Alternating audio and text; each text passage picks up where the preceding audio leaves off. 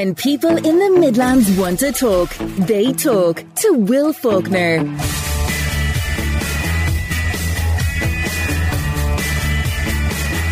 Hello, good morning, good morning, good morning. How are you feeling after Christmas?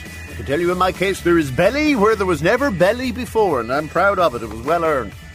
A special programme today. Your favourite moments of the year, as voted by the listeners of the Midlands Today show. For instance, for all of his immense achievements in the world of politics, Brian Cowen struck a chord when he described his biggest ambition as being able to walk his daughter down the aisle. When Father Ray Kelly, fresh from his 70th birthday, recalled his meteoric rise to fame thanks to YouTube and Simon Cowell and some lucky dancing shoes. That and so much more to come over the next two hours. Brian Cowen, good morning. Good morning, good morning. How are you? Why Paul Brady to kick off our conversation? Well, I, I always liked his stuff from the time he he had the, he was with the Johnstons originally, and then he had a great LP with Andy Irvine, and then he's almost like Dylan. He went electric, mm. and uh, he, he he he went another route, and he was very good at that as well.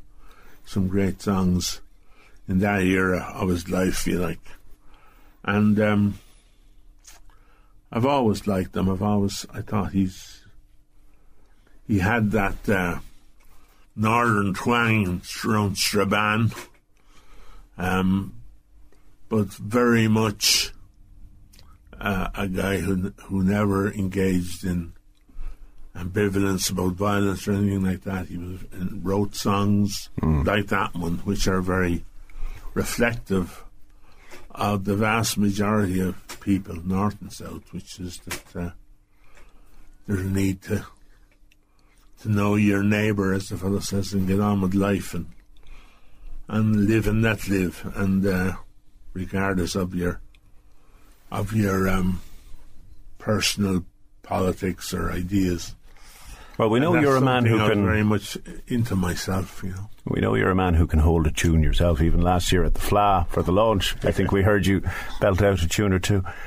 So, how big a part is music in your downtime? Yeah, uh, it's it's uh, it's important to have in the background all the time, and in a way, um, unfortunately, I don't think I've moved with the times totally. my my my my um, preferences are still with some of the artists with which I grew up with, mm. rather than even though the ones there are ones there at the moment that play that play good music, obviously, and but the younger generation would have their their own preferences, which wouldn't coincide with my own. But I think we all find that when we get a bit older. Um, there is some stuff you like, some some stuff, but in the main, the LP set or the what I what I listen to are are ones that I bought a long time ago. Mm. Yeah. Speaking of downtime, yeah. people will know you had some enforced downtime uh, in hospital for the guts of twelve months. Yeah. How are you doing now? I'm doing great, thanks very much. Um, it, the length of time in hospital was a long time, 12 months, a long time. Um, and things happened while I was hospital, even though it was very near the end of my late mother passed on. I had to, I was home for the last few days of her, her life, and um, so that was a big move, that was a big change, apart from the physical challenges. Um, but I'm I'm in great form. I mean, I had very lucky. I mean, the type of stroke I had. I mean, unfortunately, as I was told later, three out of four don't make it. And even of the of the one out of four that remain, many of them don't recover to the extent that they were was there before. So mm. it was a pretty serious uh, situation. But thankfully, with, with great help from from from the medics and the hospital staff, and indeed um, people like speech, speech therapists and, and physiotherapy and etc. Both St Vincent's and in Donnybrook afterwards. I um, I overcame a lot of it. Um, so that so that mentally and in that way, uh, my conversation came back, and the the loss of words that I had for, that I couldn't mm. on certain. I would be held up in conversation a lot. All that, thankfully, has uh, dissipated. So I've I've made a great recovery mentally, anyway, and, and I'm very grateful for that the physical side of things is slower. I mean, you you make most of your recovery after say six nine months, and then what you get after that is based on your constant repetition, basically. Um, well, you came in here under your own power. Oh yeah, I come on my own power with with a stick and that, but the basic per- paralysis that was caused by stroke on my right side has not left me. Um, and really, what you're trying to do is w- awaken your nervous system again, and hopefully, the, your brain, um, that part of your brain that was um, flooded, if you like, with, with, uh, when when I had the um, the problem, um, you're hoping it regenerates. Or in fact, they find out that even if some parts of it don't totally regenerate, other parts of the, of the brain take over those functions or get you to a point where you have functional uh, improvement, at least, if not total rectification of the whole thing. So mm. that's what I'm, I'm at very much now, my physical rehabilitation. But as you say, I can I'm able to walk about, if, if a little slowly and not totally um, oh, uh, 100%, but we're getting there. And uh, as I say, I have a a private, uh, a sort of a family uh, commitment coming up.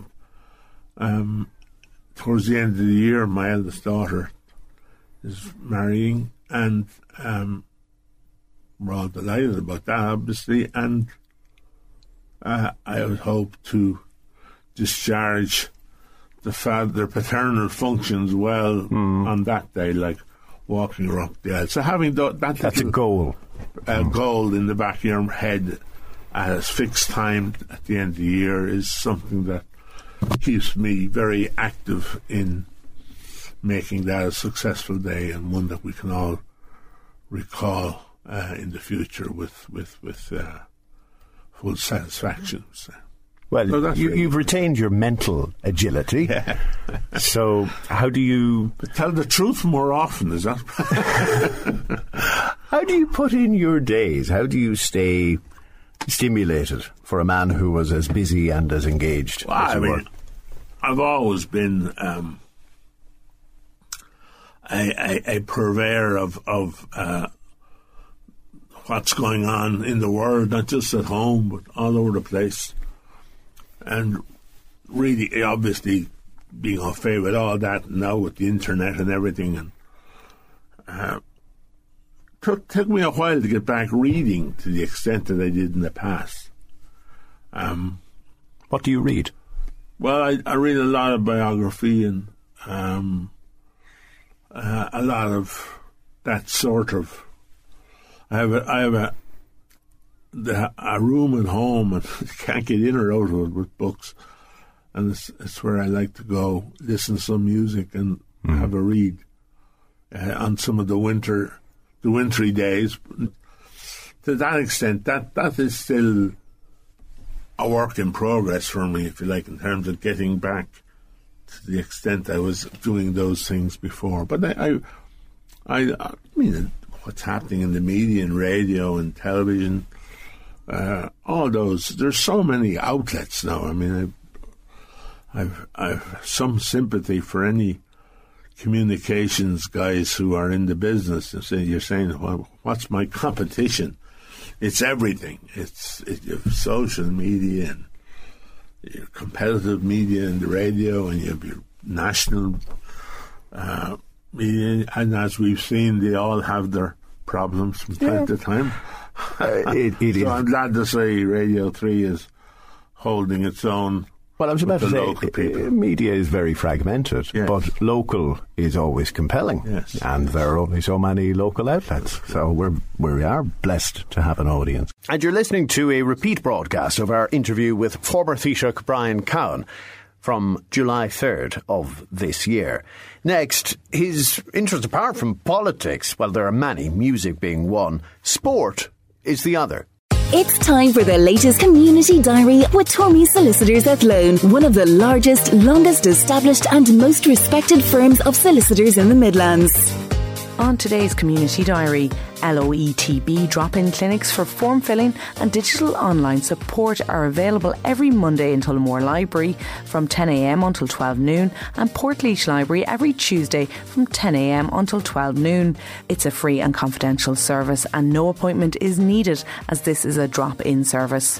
Rosscore Clinic treats and supports RSV, flu, pneumonia, bronchitis, COPD, as well as a range of digestive issues, skin, muscle, and joint problems, cancer support, plus women's, men's, children's, and infants' health. With evening appointments available, contact Emmett Walsh or Eva on 057 93 55844 or online at medicalherbalist.ie. Want to brush up on your writing, maths, or computer skills? Contact your local adult learning services at 057 86 61338 for Laois or 057 93 49 444 for Offaly. See LOETB on Facebook. Community Diary can be viewed on our website, midlands103.com. And if you would like to use the diary, then please call 0818 300 103 or email diary at midlands103.com. The Community Diary, with thanks to Tormy Solicitors, experienced in the areas of law that affect people on a day to day basis. Tormys.ie. Midlands Today with Bus Éireann. Use your TFI Young Adult or Student Leap Card on board Bus Éireann services as part of the Transport for Ireland network. Visit buséireann.ie today. Apart from politics, sport Yes. is the other great interest. Of course, and uh, Offaly, thankfully, we've. I'm glad the younger generation are having Offaly teams to follow again. It's great excitement the last couple of years with the minor hurlers and now down to the under 20 hurlers this year. And we, of course, we had uh, under 20 footballers a couple of years ago. So And hopefully that in filters time, through into yeah, senior. It'll take some time. It's not going to happen. You know, these things don't turn over immediately. Um, but they've given great encouragement to that generation to continue with their interest in football, and it's giving a great uh, example to young lads coming up, young people coming up. Um, the fact that there's a, a good development too of the ladies' games, um, both in relation to association football, but um, hurling, camogie, and, and, and, and ladies' football. So I think those are those are changes I've seen which are welcome. Um, and I think getting people to participate, that people realise now how important it is. I mean, when we went through the whole COVID uh, problems of a couple of years ago, people got back into basic um, exercise issues from a health point of view, from a mental health point of view, as well as a being physically uh, active. Never were so many dogs walked. I never, never in the history have there been so many dogs walked. I'm not alone walked, but actually accompanied while they were walking. In the past, they were walking around place doing that. Like, um, but it's great. You know, that, that's all. These are good things that happened, and I think um, what happened during that time too reminded people to get back to the basic players. It, you know, it didn't have to be a sun holiday somewhere. It was a few days here and a few days there in different parts of the country and getting around to neighbours and friends and, and being a bit more community conscious. Yeah, we had the community call, Yes. and which people answered very well to look after neighbours. Exactly. So, I mean, I think that it's uh, these are things um, which from time to time get an emphasis or get a, a bit of a boost, and people see that all these things matter and matter to the extent that we can't expect oh there's someone looking after that you know. We, we, we have basic responsibilities ourselves whether it's our own kids or whether it's our neighbours or whether it's helping out in a voluntary capacity in local organisations and sporting organisations in scouting or whatever it is. The the the the uh, the payback you get from it is the enjoyment and the engagement with between generations, between people of different age groups. Um, and you, now that we've had, for example, we have, uh, I think it's a great thing to see. In addition to what we have in Birr Arts, we have the Tullamore Arts Centre now. The opportunity for, again, the community to use that facility to allow local talent to show and grow and prosper and and improve one's one's one's culture as well as uh, other experiences. Mm. So I, I, think it's it's you know there's so many positive things, and even if things are on, are half full rather than half empty, you know that in itself can give you a different attitude for life around you than the idea that you're waiting for the glass to be full. It's never, not, probably never going to fill. I mean, that's the reality. It's our own intuition and uh, local genius that will bring great, greater satisfaction anyway if we use these things to our benefit. So I think, in fairness to uh, all of those people in our community who put their head up, if you like, put their hand up for those res- you know, to be in charge of those type of activities because they want the community to to benefit. Let it be a sorry, let it be a you know a sporting organisation, as I said, or an athletic club, or the tennis club, or whatever. If you go around, you write down here all of the activities that take place. Mm. In this town or in this county, and then spread it to the three counties I mean, you'd be here for a week. One right thing that time. has changed since your time in yeah. politics, though, so whether you are a public representative, whether you are in the club, mm.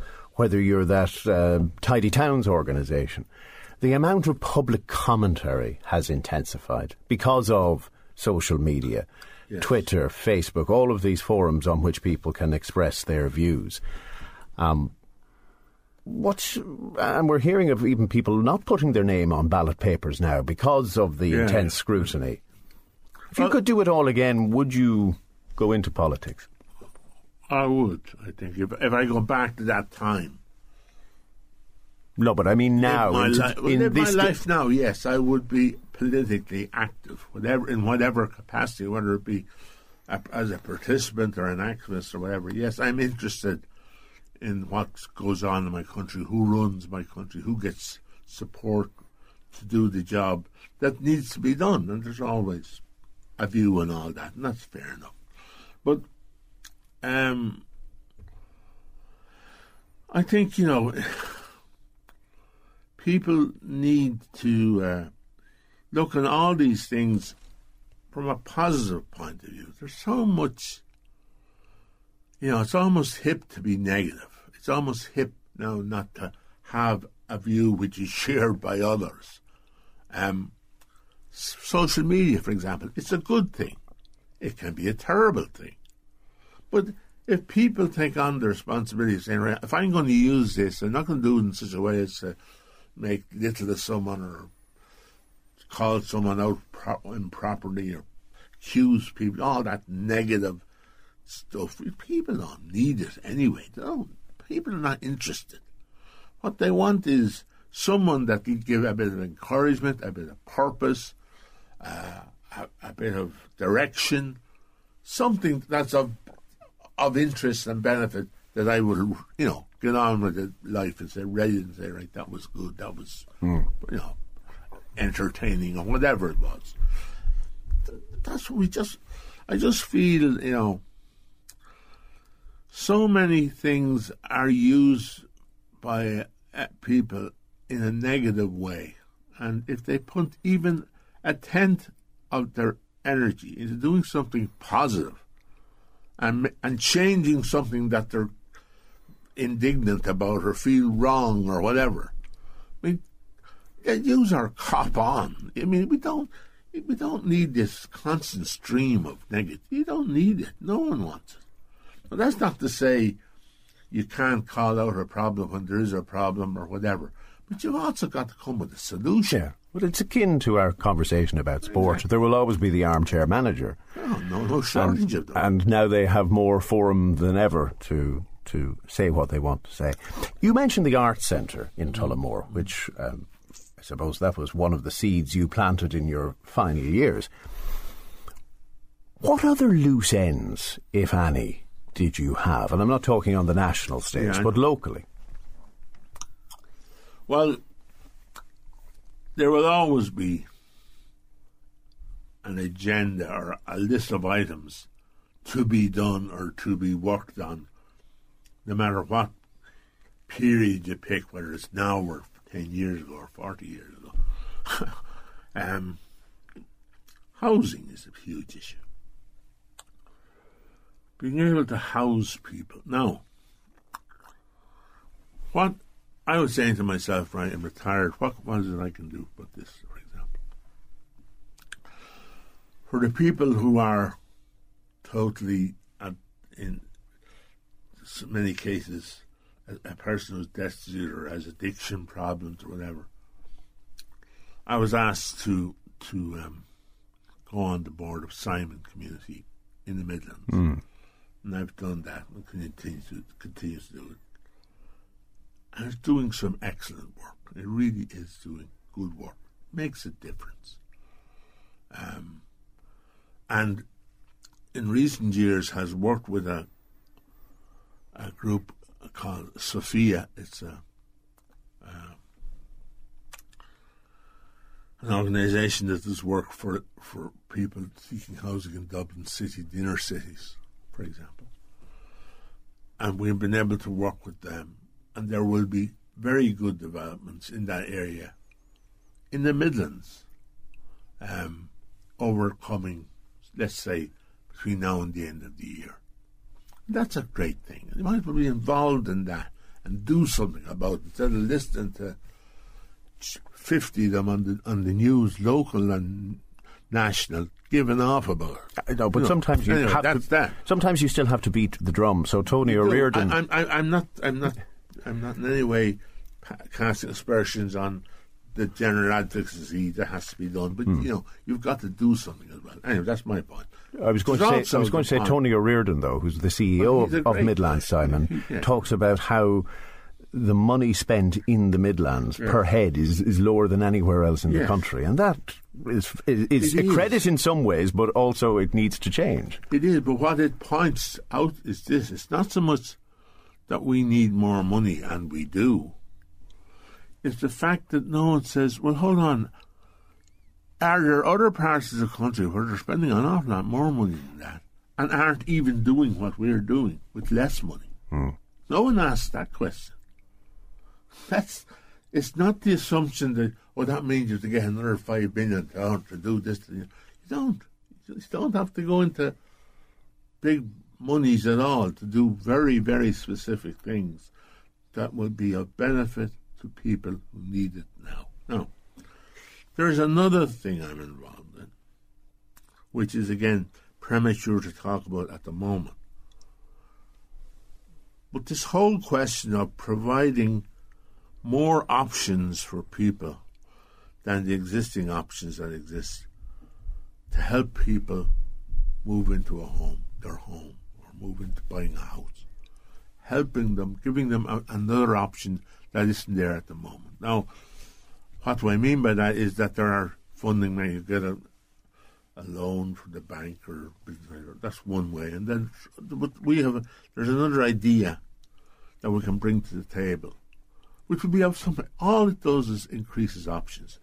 And the first next question people ask is, how many thousand people will that help? I don't know how many it'll help, but I know it's going to help in a fair few. And it'll be about ensuring that the money that people spend presently on rent, and then they're expected to save money, which is so much for a deposit, and then there's some central bank rules. Yeah, yeah, it's very hard to uh, to meet all these hurdles the way they're set up at the moment. But if, and there are working on an idea where your rent money, you move into the house and the rent money could well be used against as you're basically uh, building equity mm.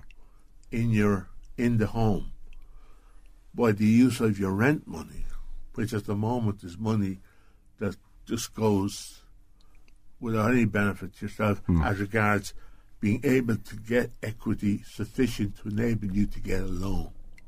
Now that there's a there is an element in there that um, will provide another option for people who may find themselves in that situation. I think it can have. I can see a lot of practical effect. Um, but again, it doesn't suit everyone but it's another way in for people to get into a home. And so those are the two areas I'm involved in. And an area that I know is problematic, I'm no longer an active person going to uh, focusing on the policy. I think the President's Minister is providing plenty of um, improvements, and I know it's inadequately. Uh, capacity is the problem at the moment. Can you build enough houses? At the moment, they're bidding whatever it is, thirty-five thousand or forty thousand a year if they if they can, even if they get to that point. It'll still take a number of years before that will resolve itself. But again, it's about making a contribution towards solving the problem. It's far better way of my spending my time than being a, a sort of half redundant commentator talking about what's what the problems are. We know what the problems are. Sure, if everyone knows what the problem is, but you've got to come up with ideas to solve them and work with other people who will have hopefully access to some funds becoming available that are substantial in helping people into that area. So again, it's very much um, an area I'm interested in in helping to come up with a solution that even if it solves it for X number of people per year, that's, as far as I'm concerned, better than not doing it at all. So these are sort of areas that we look at and that I've engaged myself in um, participating with people, coming up with a solution to it, and not talking about it and just talking about it here with you in a general way as it came up in the conversation. But it's an example of how, with the experience one had in the past, one can bring it to bear in a way that, at the moment, for a number of reasons, can't be provided by the existing providers, if you know what I mean. Well, hope to hear more on that when you are able to talk in more detail. Once again, you're listening to a repeat of our interview with former Taoiseach Brian Cowen, originally broadcast on July 3rd. Midlands today with Bus Éireann. Use your TFI Young Adult or Student Leap Card on board Bus Éireann services as part of the Transport for Ireland network. Visit buséireann.ie today. And so to the final segment of our conversation with Brian Cowen as he looks very much to the future.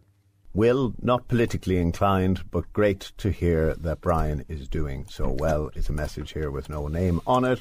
Um, many of these names he recognises Pauline in Coolnahailey. Yeah. Um, Anne in Laois, Joe Walsh. Really. And uh, the list goes on. Oh, yes, Jim and Jimmy Mullins and Arthur McGuinness Horse. in Horsley. Spot on. You must have the electoral register memorised, do you?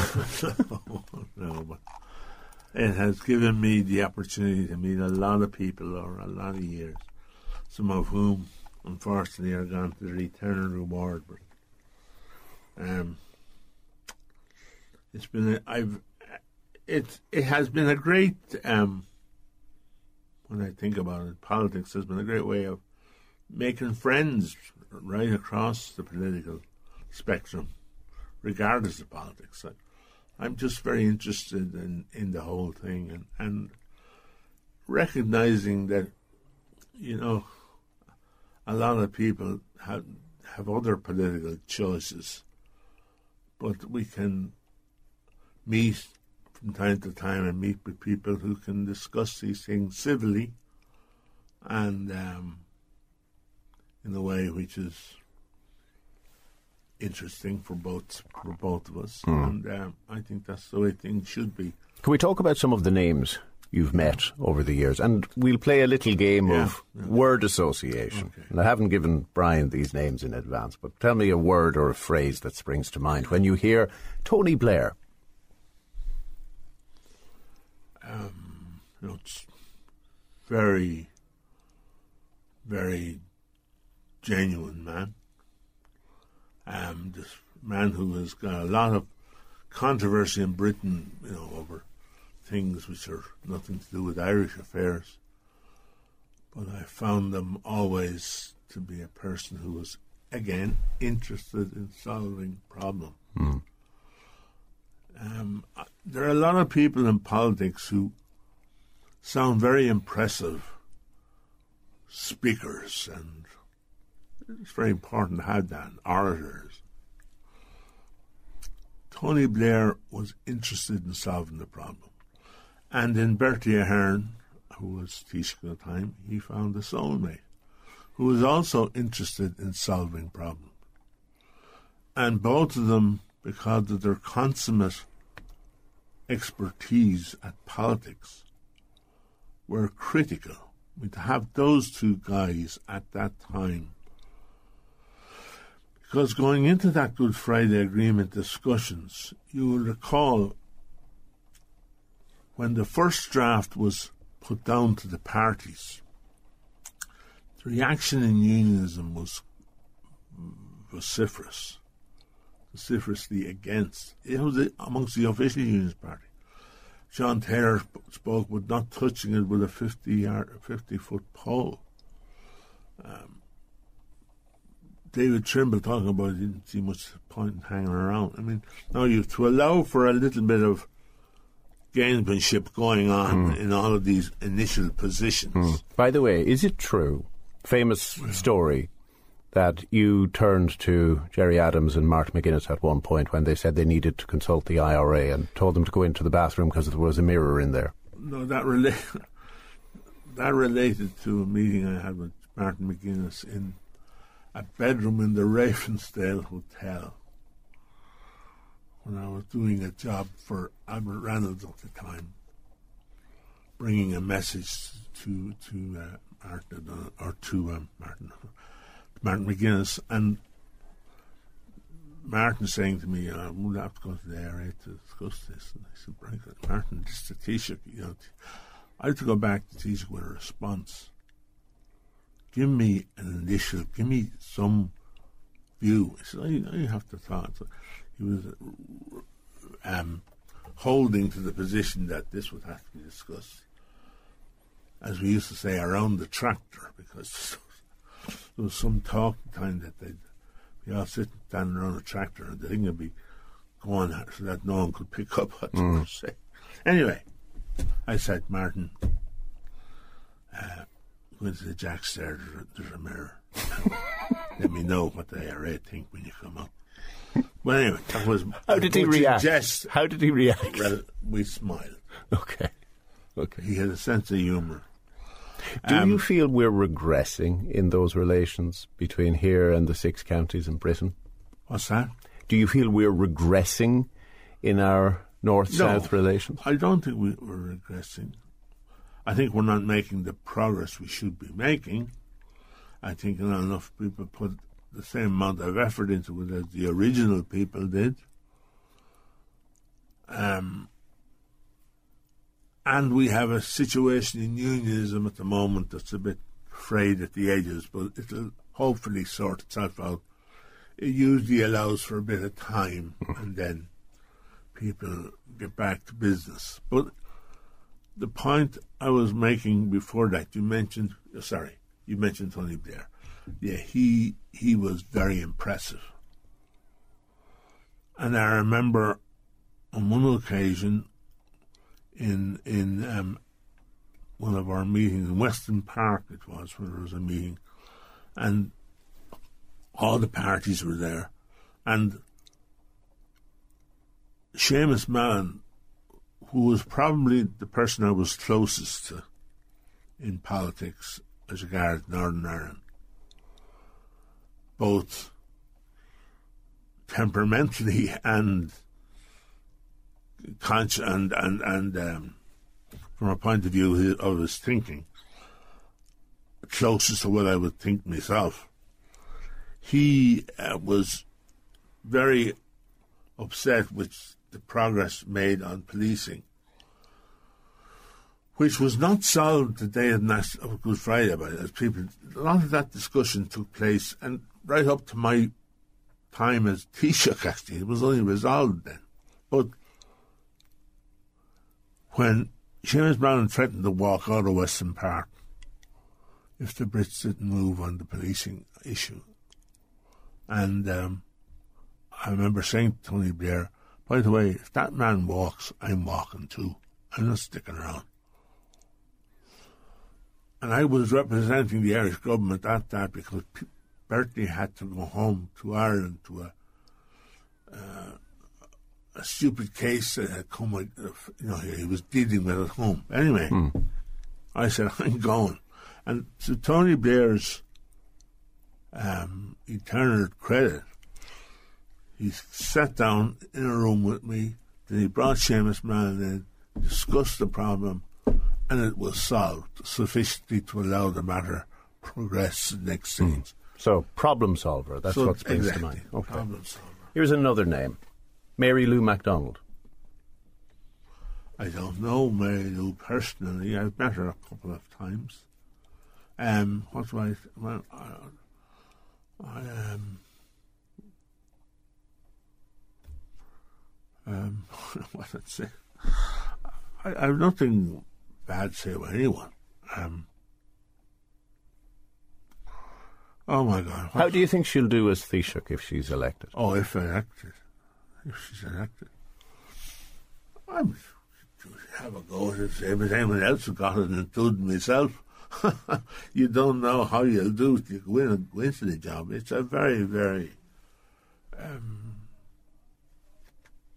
tough job. It's a very difficult job. A party leader is a tough job before you even get to, mm. to run a country. Um, obviously, too, it depends very much on who's in that government with her and what policies they have. I, I can't be any more specific than that. But I don't. I don't wish ill of any politician. Mm. Well, here's a name you're more familiar with: Micheál Martin.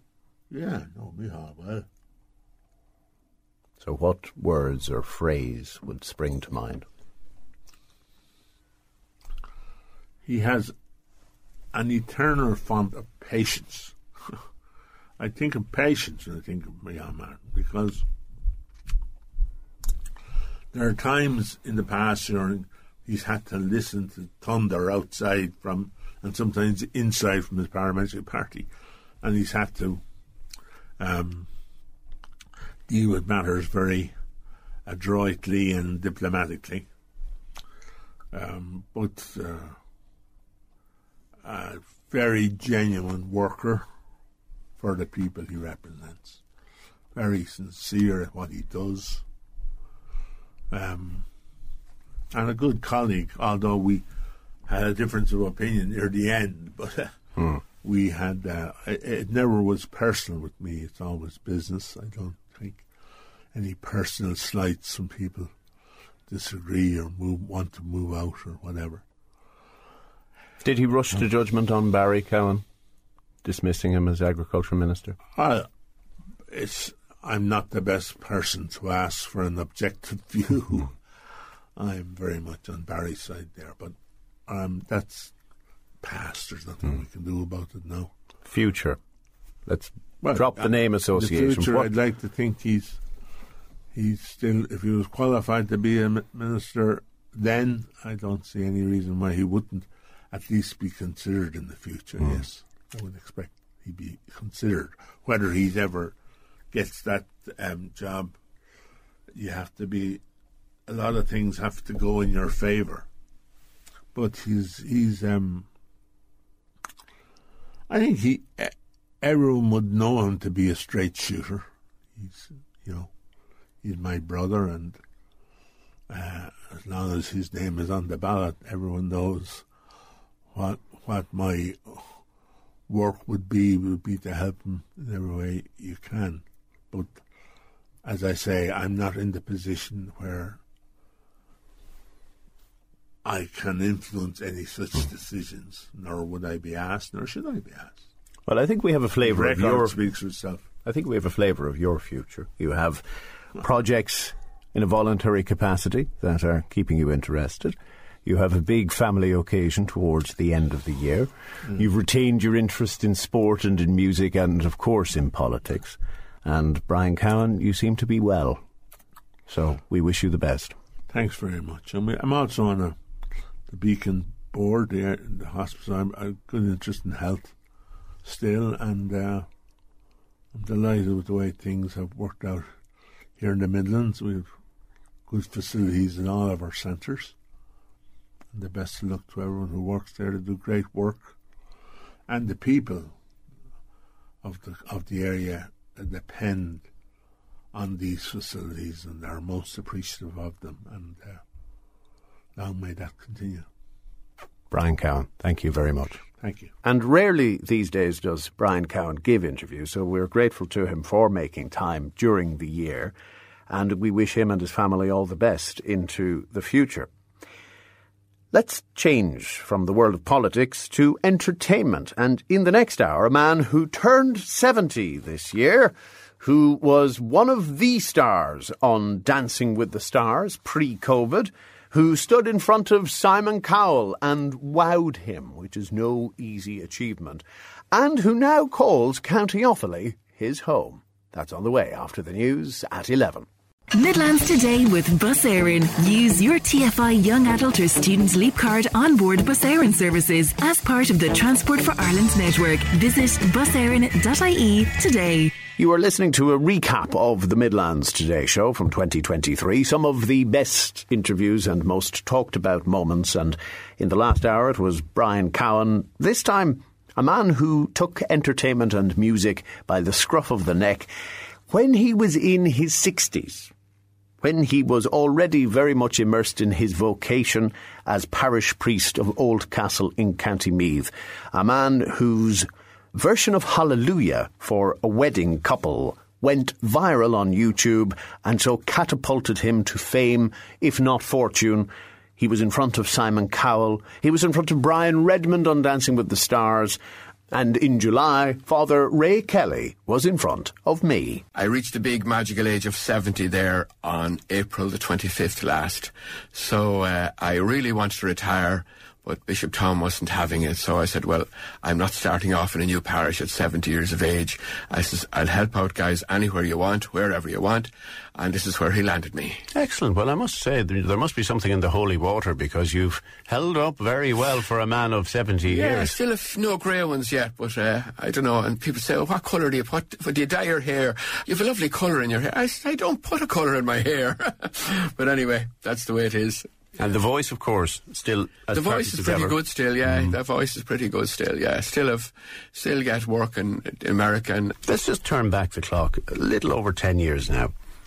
And when you were at that wedding and the video was captured and it ended up catapulting you to, I think, nearly 100 million views. over around the 90, I think, at the minute, yeah. Yeah. It's, it's, it's crazy, yeah. Well, I, I imagine between various accounts it's nearly yeah, 100. yeah, yeah, yeah, yeah. Did you know what you were up to? I hadn't a clue. I had not a clue. I'd sung the Hallelujah song version before many times at weddings. And this particular time, you know, I had said to the couple again, sure, I'll sing a song for you, an old song for you. And they said, they looked at me like as though I was Is he off his rocker? What's he on about?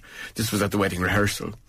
And, uh, but sure, I presume the message got through and I started singing Hallelujah and that was fine. I thought no more about a few people, maybe a dozen or two dozen people stood up in the church at the end of it. Uh, the bride was a bit teary. Uh, Leah, Leah Crow was her name and Chris, Chris was the husband and, uh, they were v- looking at each other in, in, uh, in shock almost. And then the group that were singing the music at the wedding were in shock as well. And, uh, that was the end of it as far as I thought until the following Tuesday morning. I got an email from Chris and Leah to tell me they're on their way to Mexico on their honeymoon. And they said, by the way, this says the Hallelujah video is up on YouTube. And uh, um, that was it. And I just sent me the link and I watched it. And I said, God, I where did that come from? Because I genuinely, there was two cameras in the church that day, which I didn't realise either, you know. And, uh, you know, so the next thing the phone started ringing, Father Ray, you're on Twitter, you're on Facebook, you're on YouTube. and it just kept going on and on and on like that all day and all week and indeed all year, you know. Uh, And by- what a journey it has been since. yeah, it's been kind of mad since, you know. Been, I mean, it changed my life completely, you know. Absolutely. Well, we have to hear it. And then we'll go back to the future. Midlands today with Bus Éireann. Use your TFI Young Adult or Student Leap Card on board Bus Éireann services as part of the Transport for Ireland network. Visit buseireann.ie today. In July, we sat down with Father Ray Kelly, star of Britain's Got Talent and Dancing with the Stars, and he was all over YouTube, of course, where his fame began. But he was first known to people as a priest on the altar, and even before that, as a gosson. The love of music was instilled in him. Let's find out more. Music was, my mother loved to sing and my father loved to sing and play the accordion, so my brother plays music. My sisters had a good voice. So it was kind of all from there, really. The music was very much ingrained in our lives, you know, from growing up as kids. Yeah, yeah, yeah, yeah. And when did you decide that you were called to a vocation? Well, you see, I worked, I remember I worked in the civil service for about 10 or 11 years, from 1970 to 1982. And uh, I remember even before I did the Leaving Cert, I was thinking about priesthood. And I remember, you know, the way they used to, uh, these re- different religious orders used to call to, to schools and that kind of thing. And uh, one particular order called to the school, and I went to Rochfortbridge Secondary School at the time, which was just a few miles from Tyrrellspass. And they called, and we, you know, as leaving cert class, you're brought in and you listen to the priest or whatever talking about mission and life and all that. And uh, then he leaves documents there to fill up, and if you like, show interest. And I didn't show any interest at all, but for somehow he comes back to me maybe two or three months later and has my name. And I said, well, I didn't fill up anything. So somebody, some smart boys obviously put my name down, you know, instead of their own, you know. So maybe they saw something in me that I didn't see in myself. I don't know.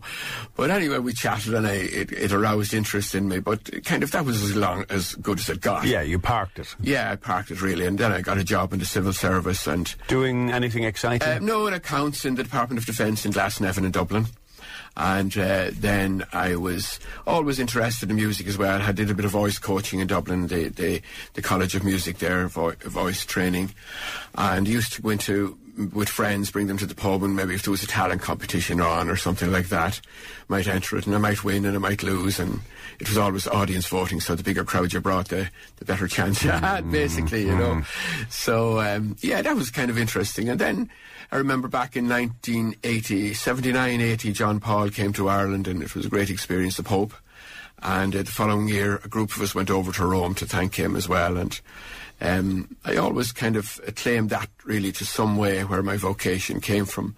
Because I remember coming back. From Did you the- meet him? Oh, we did, yeah. We actually met him. He presented me with a rosary beads. I sung Danny Boy at a concert for him. And, uh, you know, that was in the Castel Gandolfo where his summer residence was.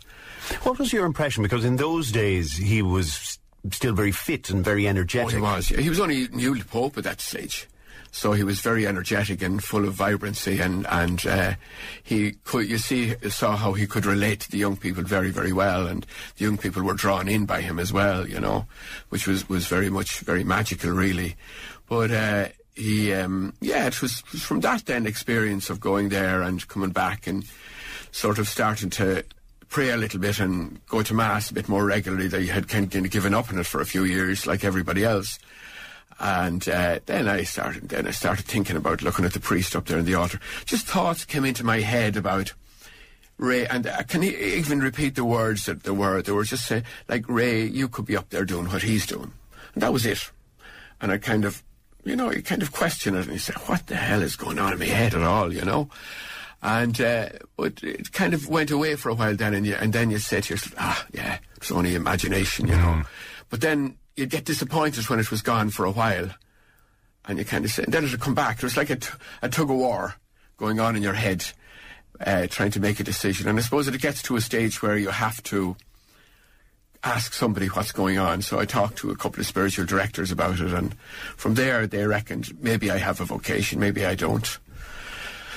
And I didn't want to join anywhere in Dublin because I had worked in Dublin for 11 years and I was too close to friends and stuff like that. So I eventually ended up joining the St. Patrick's Missionary Society in Kiltegan in County Wicklow, where my mum's first cousin was a priest there already. So I studied there from 1982 to 89 and was ordained then for the Diocese of Zanin in South Africa. So you would have been in your mid 30s being ordained. I was, uh, yes, I was ordained, wait, let's see, uh, yeah, I was ordained in 89, so I was 36. Yeah, I was 36 years of age when I was ordained. and once you made that plunge and commitment, did the hesitations and the doubts evaporate completely? Ah, more or less, but you, there's always doubts. There's always doubts, you know. I remember, I mean, I, I mean, I suppose the big fear was starting to study again at 28 years of age, going into, but Kiltegan's, the society there where I joined, it was more, um, there wasn't pressure on studies, there was more pressure on, not really pressure at all, but, you know, whatever standard you set in examinations, they asked you just to maintain that standard, even if it was only 20%. If you got 90%, maintain that standard. So, you know, I suppose I was middle, mi- in between, really, you know. And there was no real pressure on exams either. You know, you could. th- th- Norm used to give us the questions before we'd, we'd actually go into the exam and we'd have them studied and all to write about them and, you know, that's the kind of stuff. So it was very easy in that sense. Then there was a huge emphasis on social work as well. The social, you know, the, uh, not as much of the academic priest, but more the priest who goes out there and meets people and mixes with people, can communicate with people, um, and uh, not be afraid to laugh at yourself, basically, for want of a better word.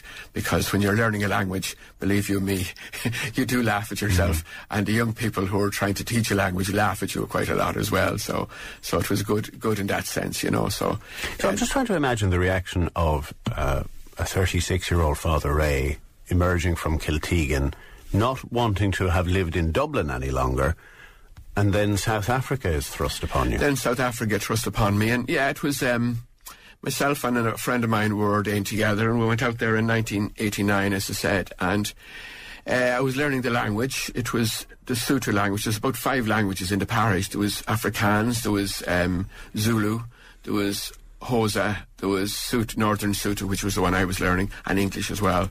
So um, a lot of them spoke English anyway. So, but it was important when you go out to the um, sort of shanty towns and the rural townships that you would be able to at least greet the people in their own native language because you remember you were white and they were black and there was always that tension of white black there Even though you were a priest. even though I was a priest, yeah, yeah, even though I was a priest, yeah. I mean, they would ha- question, what's this white guy doing in our village, you know?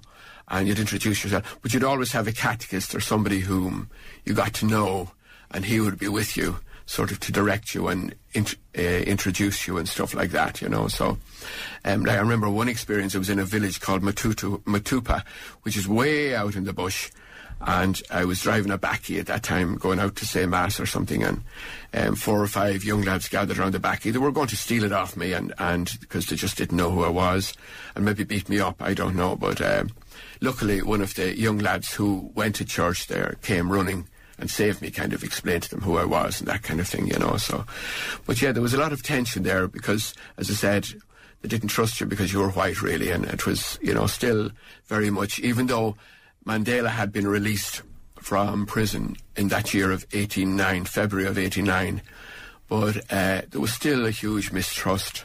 Apartheid was, I suppose, they thought like once he was out and he became president of the country eventually that, you know, a magic wand could be mm-hmm. waved over the country mm-hmm. and everything would be fine. it didn't turn out like No, that. social oh. change takes longer, of takes course. a long, long time, you know. So you had gone from the relative comfort of the civil service and the certainty of it to this very unpredictable situation. Yeah, yeah, yeah, and it was, it was, it was, it was like, like in a sense, we had a great. We, I was with three or four other priests, and we were learning the language, and but my time was cut short there in a sense of because I was only two and a half months there when. And that you have to remember, this time there was no mobile phones. So to make a phone call home to Ireland could have been maybe like 15, 20 euro equivalent in the, the rand or mm. whatever the currency was there. So it was quite expensive. So you depended a lot on letters and email. Even emails didn't exist. So you can imagine like, you know, how we have changed in, in such a Oh, instant connectedness, yeah. yeah. So um, it anyway. The phone. We eventually got a phone call from home from my mother to say my dad wasn't well, and he. We didn't know what was wrong. He'd fallen, got into the bath one night, thought he was getting back into the bed after going to the toilet, and he was trying to take the the top of the range cooker off with his finger and Ah, God love him. fell in the yard. And we eventually discovered it was a brain tumour, and he was operated on in Beaumont Hospital. I got home. I came home for it because the doctor recommended I come home. And I came home and he died on the 14th of February 1990, which was, you know, um, just six or eight weeks after, even though he was given nine months. So I stayed home with my mum and organised everything with her for a couple of months and then I went back. And I was only back three months learning the language again when the phone rang again. It was my mother. She was in intensive care, uh, touch and go. And I genuinely didn't know what to do because um, I felt guilty about going home again because we weren't supposed to go home for until every three years for a holiday. And I felt guilty about it. And the parish priest at the time had told me when I came back, uh, when he picked me up, he says, Remember, you've been home now, you won't get home for three years again, which was kind of a bit cutting, as I thought at the time. But uh, I was feeling so guilty, I couldn't go home to my mother, and eventually Franciscan nuns come in and they knew I was very upset, and I explained to them, I said, Go and make a phone call now, ring up at the airport, book your ticket, go home tonight. And this was said three o'clock in the afternoon. And I was on a plane at eight o'clock that night, and the airport was five or six hours away. I remember the guy who drove me never drove as fast in his life to get me to the airport. So I got home, spent a month with my mum. She recovered. She died then in 2004. So it's kind of it was a hit and miss kind of tour for me for the first year. And I went back then for about a year, year and a half after that, and studied a bit more language. And then I settled into parish life. And the other priest who I was with, he had to go home then because his mum was dying. And so I was in the parish on my own, and that was the best experience I had in my life. But when he came back, then we really didn't see eye to eye at all. So um, I decided out. So I came home for a while then with a view to going back or to another mission. But um, got to work in Ireland then and settled down in Ireland, and that's kind of where it all. Um, so I was in Navan for nine years, and then Muckla for four years, and Oldcastle for seventeen, and now back in Kilcormac for how long I don't know.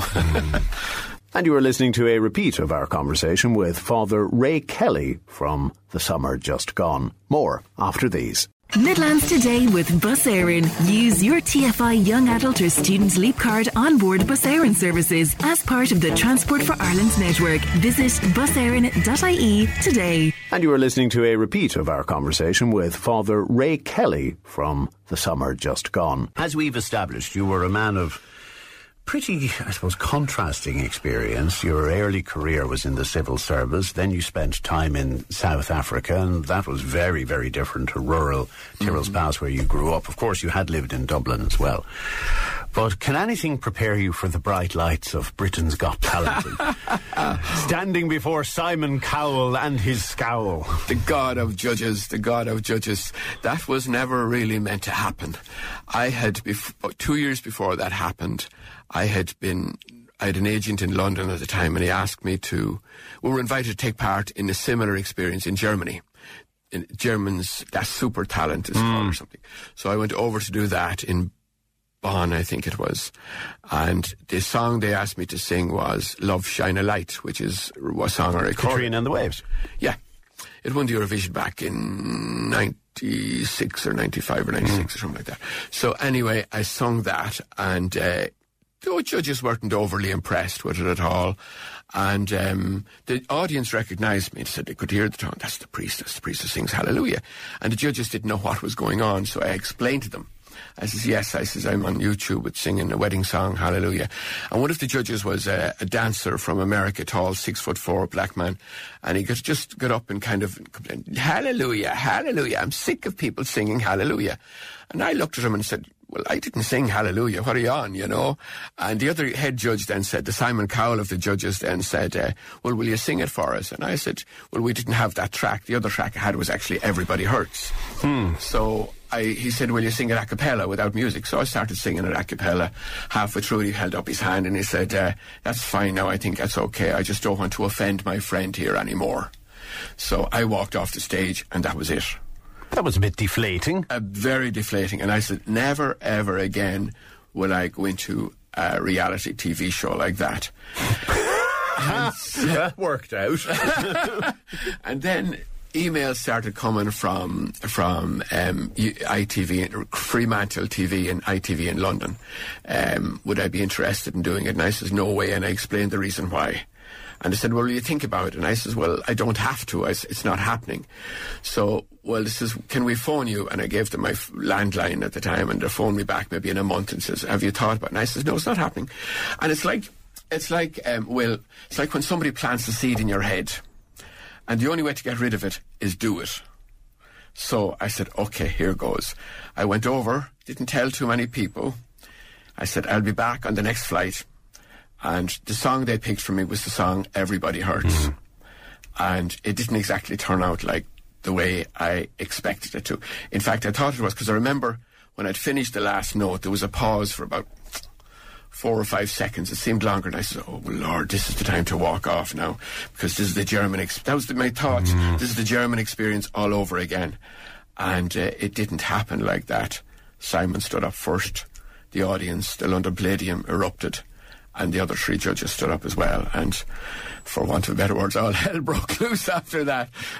Uh, you breathed some sigh of relief, I imagine. Well, yeah, but I, I actually I, I wasn't nervous singing the song, but I was actually shaking then because I just didn't know how to react. You know, I never experienced that before, so I genuinely didn't know how to react. And um, What was the reaction back home? And let me just preface this. So, a lot of people would be delighted to see one of our own up on the international stage doing well. But there will always be detractors and begrudgers. And was there a certain amount of finger pointing? You should be at home in your parish. not for that, really. No. Um, bearing in mind, I did the audition on the 31st of January 2018, so I didn't actually go out on TV until the 23rd of April. So nobody knew, and I couldn't tell anybody what happened. But in the meantime, I'd been over and back to London for three or four months there, doing voice coaching, trying to pick a new song, what I was going to sing, and all of that kind of thing. And I have to say, um, the whole company um, were very, very professional. They flew me over, accommodated me. You know, everything was above board, and it was just a matter of getting time off to do that, really. And I was able to try and fit it in with parish life. But um, no, there was no real. But when when it did appear on that Saturday night, um, the papers were full of it. Then, you know, he's back. Father Ray Kelly takes us to heaven. All kinds of all kinds of headlines, you know, and uh, but there was no real negative negative reaction at all whatsoever because, I mean. It had a huge impact on a lot of people. Like, I got emails from all over the world and how it affected them. And one particular lady who and I often tell this story, but she lived somewhere. uh, The email doesn't really tell you exactly where they live, but she wrote to say that she had her suicide letter written and she was up in constant pain for years and she just didn't know where to go and she had a suicide letter written and for some reason she was up during the night and happened to hit her YouTube and I come on singing Everybody Hurts and she says she started crying and she says you saved my life she says Wow. you know, I mean, well, I, I don't believe I saved her life. That's God. To me, that's the spirit working through me that saved somebody's life. But she now is on medication that can ease her pain a lot. And, you know, but she was quite prepared to end it all. That's just one of many kind of stuff, letters. But you connected at the right moment, Connected obviously. at the right Mm. moment. And even, even the judges at the time commented that it was, could connect. She, one of, the, I think it was Alesha said, you know, she could hear the audience the audience kind of could identify with the words I was singing. It was like I, I put a trance over them, for want of a better word, for those three or four minutes. The big disappointment for me was when I saw it back on TV. They had it cut down to 90 seconds and I sung a five minute song, you know, but that's what TV does, you know. Midlands today with Bus Éireann. Use your TFI Young Adult or Student Leap Card on board Bus Éireann services as part of the Transport for Ireland network. Visit buseireann.ie today. So, having hit the big time on British TV and, of course, worldwide through YouTube, one of Father Ray Kelly's most talked about performances was on RTE pre COVID Dancing with the Stars. When I was asked to do that, I kind of thought, yeah, that'd be good, you know. But um, Had you dancing experience? well, I could waltz and I could jive and I could quick step, and I thought, like, sure, it'll be a cinch for me, no problem at all. But like when I got into it, the waltzes weren't the waltzes I knew, the quick steps weren't the quick steps I knew. I mean, we're into salsas and we're into all different kinds of stuff, you know. So uh, And you would have been in your mid 60s at the time. I was 65 at the time, so the old body was, yeah, but I was still in good shape. Well, I still am in good shape, but um, but I have a vague recollection. Was your sciatica bothering you at one stage? it was. I thought it was sciatica, but actually, what it was was I had a torn cartilage. I was actually dancing with a torn cartilage for about 10 weeks. now, that's a good boast. Well, I'm not one for boasting easily, but I didn't realise that. What happened was we were going into rehearsal one day out in Bray, and I remember coming out of the rehearsal and just my, my knee tweaked. And I got into the car and God, that's, that's a bit sore, you know. And I remember telling people about, ah, it's just a bit of sciatica. It'll go the way it came. And I was on painkillers for eight or nine weeks and it hadn't gone. And after the dancing was over, which was just a week before COVID, uh, I went for an MRI on it and sure lo and behold, torn cartilage, so I had to be operated on. So I figure I was probably dancing with a torn cartilage for a good bit of the show. That's why I only got. Uh, that's why I, I hold the record for the lowest lowest score, one. Well, hang on, hang on, hang on, hang on. You know, we always have the concept of the people's champion. Yeah. And you held in there with the people's vote for quite a while. did, yeah. It was it was amazing, and you know, at one stage, at one stage, I was ready to pull out because I was there about a week. To, I was there about two weeks, and I was getting low votes and all that. But then I got one of the nastiest phone calls you could ever get. Every second word was the F word, and the church, me, the bishop. Uh, everybody belonged to me. It was the F word, and I had to be ashamed of myself doing what I'm doing. There was uh, before From I went. a man or a woman? Oh man, yeah, man, yeah, with a Cork and Kerry accent. That's all I know. It's, it's it was the nastiest phone call, and I remember, but and but even before that, I got emails like and ten anonymous ones mostly, which we tend to ignore. Um, one said, "Remember what happened John the Baptist when somebody danced for him? He was beheaded." I don't know whether that was a threat or not. What was their objection? Because you weren't, you, you weren't out of the parish. You weren't No. neglecting your duties. No, I was doing nothing. I was working away, doing my funerals, baptisms, weddings, the whole whack. It was the whole idea of some people, what I like to call the pillars of community, don't foresee that a priest should be dancing with, as some of them called it, half-naked women, which they weren't. And the, the production team made sure that Kylie was always dressed properly for everything that I was dancing with, you know. So, I mean, it was just, look, it's just people out there and, and, uh, But it affected you at the oh, time. it did at the time, yeah. And I remember going into Kylie, one of my rehearsals, and I said, I can't do it anymore. I'm out. I said, I'm just, I'm out, out, out, out. And she said, she brought, brought in one of the, the, the, the producers, and she, we went for coffee, and I explained to her what was going on and about the, the phone call. And, uh, and she said, she said, look, it, I said, can you not just, you know, it was the second or third week, and there was eliminations had started. I said, can you not just pull me out? Look, I don't mind. Just pull me out. She says, we can't do that. It's an independent company who are keeping the scores. scores. And she says, I'm quite honest with you, you're getting the highest score every week, the voting coming in. So, and I mean, it wasn't for my dancing, but was maybe for my entertainment, and people enjoyed it because I got hundreds of emails afterwards saying how people loved it and to see a priest doing it. But Well, hopefully that erases yeah, the effect does. of the others. it- it's strange how the old negative stuff tends to stick more so sometimes, you know. But anyway, look, That's at our natural bias. Isn't it really? Survival instinct. You pay attention to the negative. Yeah, we do. And I got through it anyway. I'm sure I was there for the semi quarterfinals, and then I couldn't. I was knocked out. Uh, um, what you call it, Lottie and Pasquale, who went on to win it. I was in the dance off with them, and they went on to win it. And the next week, all closed down. It was Sunday, COVID. It was the fi- semi-final and final. We couldn't even go to the show, you know. So it was. But like, I've no regrets, you know. But there's just, um, you know, it's it's it's a, and I suppose then I got some really nasty um, people who were sort of, um, you know, writing emails to me and stalking me. A lot of stalkers at the time, and there's one lady still stalking me for the last three years, sending emails. She thinks I'm going out to marry her in Innsbruck in Austria, and she's um, totally delusional. Totally delusional. Have you ever met her? Met her very briefly once at my book launch. She came over. I didn't even know she was coming over. How it started was she was, I was go- going to record a new album, and I told Gordon, my agent at the time, I don't have the money for it. And he says, maybe we'll do a GoFundMe. So I says, "Mm, I'm not in favour of that because people think when you make records you have money. But uh, anyway, he did and got very little response for it. But she responded and said she'd be willing to put up 30,000 to for me to make an album and I could pay her back whenever I wanted. So we thought about that, and in the meantime, one of my dogs died. One of my Biddy and Buddy had two dogs, King Charles Cavaliers. One of them died, and I was in no mood to go into a recording studio, so it didn't happen. And I think that was my saving grace, really, because um, we turned her down politely. But in the meantime, then she was watching still, and she started emailing me very gradually. I saw you in the church last Sunday at Mass, and uh, thanks for the big wave you gave me. And I might have been waving down at somebody in the back of the church, you know. And you sung uh, Eagle's Wings last week. You know I love that song. I think you sung it specially for me. Just coming in Oh, like this, dear. all the time. So it building up, building up, building up. And now it got to a stage where she thinks I'm getting in a boat with my dog Barney and going over to marry her.